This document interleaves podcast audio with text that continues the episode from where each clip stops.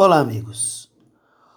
Ontem, após uma longa reunião entre a diretoria de transição do Cruzeiro Esporte Clube e o goleiro Fábio, a diretoria, ou o Cruzeiro, decidiu por dispensar o, o goleiro do Cruzeiro é, por não terem chegado a um acordo nas bases para o contrato de renovação.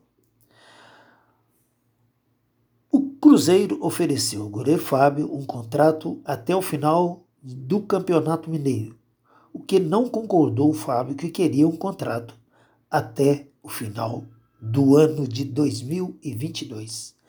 Na verdade, o que queria o Fábio é, ter, é completar mil jogos com a camisa do Cruzeiro, já que faltavam apenas alguns jogos para que ele pudesse chegar a essa marca.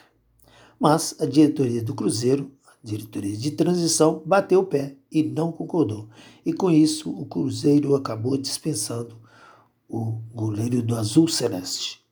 Eu acho que foi, no mínimo, uma decisão impensada, porque o Fábio tem histórias no Cruzeiro. São 18 anos de serviços prestados ao Clube Mineiro.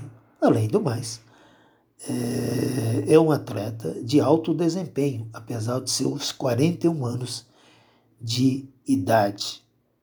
Não sabemos, entretanto, quais as razões que tem o Cruzeiro Esporte Clube para dispensar esse, esse jogador com esse talento e com essa importância.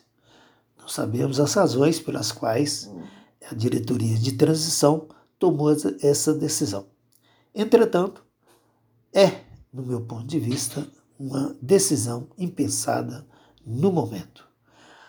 A torcida cruzeirense em todo o estado, bem como no, em Belo Horizonte, iniciou um protesto no dia de hoje.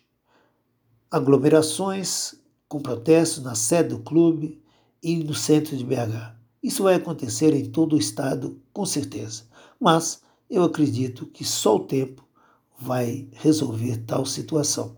O certo é que a decisão foi tomada e todos os cruzeirenses precisarão é, conviver com essa situação, porque é sabido que o Ronaldo Fenômeno, Fenômeno vai montar um time para ser, no mínimo, um dos quatro melhores do campeonato brasileiro da Série B e galgar a Série A em 2023. Esse é o plano principal, é o plano maior do Ronaldo Fenômeno, quando ele comprou o Cruzeiro Esporte Clube com todas as suas dívidas, que hoje gira em torno de um bilhão de reais.